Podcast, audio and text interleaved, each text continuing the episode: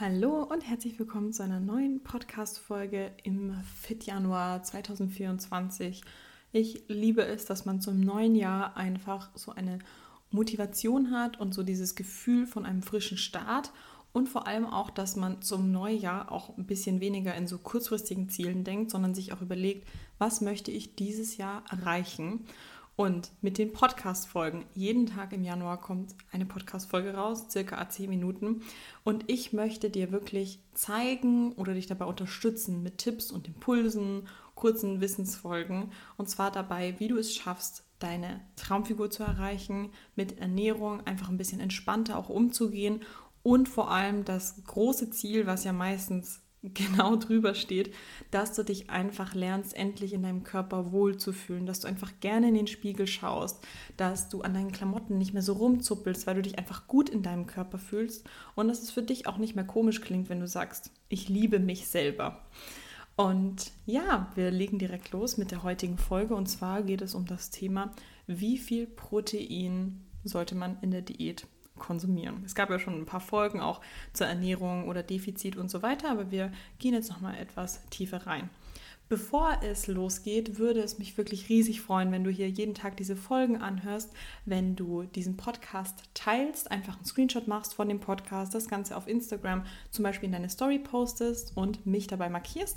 Ich reposte auch alle, die mich markieren und es ist für mich einfach ein schönes Dankeschön, wenn du hier wirklich gerne immer reinhörst. Ich nehme mir auch wirklich viel Zeit, dass ich diesen ganzen Monat hier durchrocke mit dir und das ist einfach ein cooles Dankeschön. Dann noch in den anderen Folgen habe ich es ja auch erwähnt. Mich würde es riesig freuen, wenn du hier diese Folge jeden Tag anhörst und dabei in Bewegung bist. Also sehr gerne zum Beispiel direkt als Morning Walk für einen frischen Start, frischen Start in den Tag, genau. Oder auch nachmittags, aber Hauptsache man kommt so ein bisschen raus, weil in der Winterzeit ist manchmal so ein bisschen, Bewegung kommt manchmal ein bisschen zu kurz und das ist doch cool, wenn du die Podcast-Folge hier anhörst. Komm, wenn die nur 10 Minuten geht, 10 Minuten in Bewegung, das ist doch dann schon mal was. Also, wie viel Protein soll man eigentlich in der Diät essen? Sicher hast du auch schon überall auf Instagram und überall, wo man es halt sieht und Leuten folgt, die halt das Thema Diät so als Content-Thema haben, siehst du viel Protein, Protein, Protein, Protein. Ähm, gerade natürlich bei vielen Influencern, die auch gesponsert werden, sieht man das. Und jetzt ist natürlich die Frage, wie viel Protein braucht man denn nun wirklich in der Diät? Sagen das diese Influencer nur, weil sie gesponsert werden und deswegen Proteinpulver verkaufen wollen? Ist es wirklich ein sinnvolles Supplement? Sollte man sich Proteinpulver holen? Braucht man wirklich so viel Protein, wie sie sagen? Oder ist eigentlich weniger auch okay? Und darum geht es heute. Also, erstmal überhaupt die Frage, warum spielt Protein für uns überhaupt eine Rolle auf Diät? Also, es gibt mehrere Gründe, warum wir überhaupt ja, mehr Protein konsumieren sollten, wenn wir auf Diät sind oder auch grundsätzlich. Alle, die diesen Podcast hören, machen sehr wahrscheinlich Krafttraining.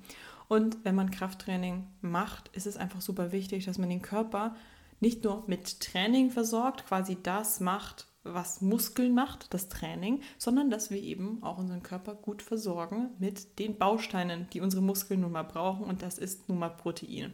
Das heißt, wir gehen viel ins Gym, wir machen Krafttraining, wir wollen einfach einen schönen definierten Körper und dafür ist Training wichtig, aber Ernährung eben auch. Du musst deinem Körper genug Treibstoff geben ähm, und Bausteine, damit der auch damit was anfangen kann. Das heißt natürlich, wenn du Krafttraining machst, ähm, kannst du dich so ein bisschen lösen von, ähm, von diesen normalen Empfehlungen.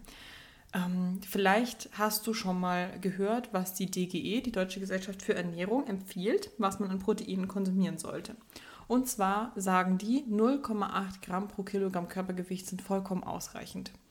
Das ist aber etwas, was auf eine normale, durchschnittliche Person ähm, dafür gilt. Und zwar zum Beispiel für eine Person, die keinen Sport macht und für eine Person, die einfach einen Bürojob macht. Also eine Person mit wenig Bewegung und die eigentlich auch nicht wirklich Sport macht.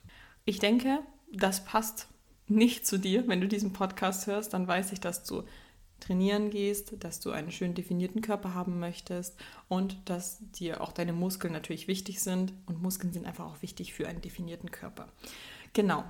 Und dann ist auch noch super wichtig, wenn du eine Diät machst, dass du die Proteine trotzdem hochhältst, also höher auch als diese 0,8 Gramm, weil, ich glaube, ich habe es schon in der anderen Podcast-Folge mal gesagt, aber wir wollen Skinny Fat vermeiden. Skinny Fat ist das Ergebnis von einer Diät, wo man wenig gegessen hat und auch abnimmt und schlanker wird, aber am Ende trotzdem das Gefühl hat, dass man schlank ist, aber irgendwie trotzdem zu viel Körperfett hat. Und dann steht man irgendwie da und denkt sich, ja, was soll ich jetzt machen, wenn man Skinny Fat ist? Soll ich eine Diät machen? Soll ich eine Aufbauphase machen? Wie schaffe ich das, um einen definierteren Körper zu kriegen? Skinny Fat, also das man da landet, passiert einfach häufig, wenn man eine Diät macht, wo man im Defizit ist, aber dem Körper nicht genug Protein gibt. Denn das Protein, äh, denn das Problem ist nun mal, dass wenn du auf Diät bist und komplett die Makros einfach vernachlässigt und nicht darauf achtest, dass dein Körper am allerliebsten Muskelmasse am schnellsten hergibt. Weil Muskeln verbrennen über den Tag viele Kalorien. Wenn du deinem Körper weniger zu essen gibst, dann merkt dein Körper das und wirft das ab, was zu viele Kalorien verbrennt. Der ist ja schlau und will überleben und weiß nicht, dass du jetzt hier einfach eine Lifestyle-Diät machst, sondern der Körper denkt, okay, gut, ich kriege weniger Essen, ich möchte lange überleben, das heißt, ich werfe die Muskelmasse ab. Und dann hat man am Ende weniger Gewicht auf der Waage, denkt sich, es läuft voll gut, aber das Einzige, was man abgenommen hat, ist seine Magermasse und seine Muskeln, aber das Körperfett ist nicht wirklich weggegangen. Und deshalb müssen wir es schlau angehen, ins Defizit gehen, Proteine erhöhen, um unsere Muskeln zu schützen und schauen, dass wir eben wirklich fast nur Körperfett abbauen. Es ist in jeder Diät, wird man ein bisschen Magermasse verlieren, man wird immer ein bisschen Muskeln verlieren, aber wir wollen eben gucken, dass dieser Anteil so gering wie möglich ist. Also, Gründe für einen erhöhten Proteinbedarf ist also zum einen die Diät, zum anderen Kraftsport und dann noch ein Grund ist das Alter. Je nachdem, wie alt du bist, brauchst du mehr Protein und die Proteinmenge nimmt mit dem Alter zu.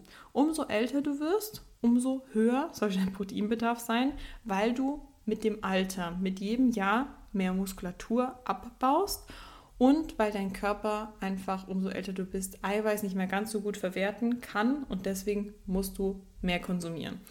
Also, ich werde jetzt eine grobe Richtlinie sagen, aber wenn du dich jetzt zum Beispiel, also wenn du den Podcast hörst und du bist zum Beispiel 50 Jahre oder älter, dann kannst du dir denken, da kannst du, da fährst du gut, wenn du da auf jeden Fall dich an der oberen Range befindest oder einfach nochmal mehr on top gibst. So, bevor ich jetzt zu der Range komme, möchte ich dir vor allem die Vorteile von viel Protein liefern. Also ich habe jetzt schon die Gründe gesehen, warum du viel Protein in einer Diät konsumieren solltest.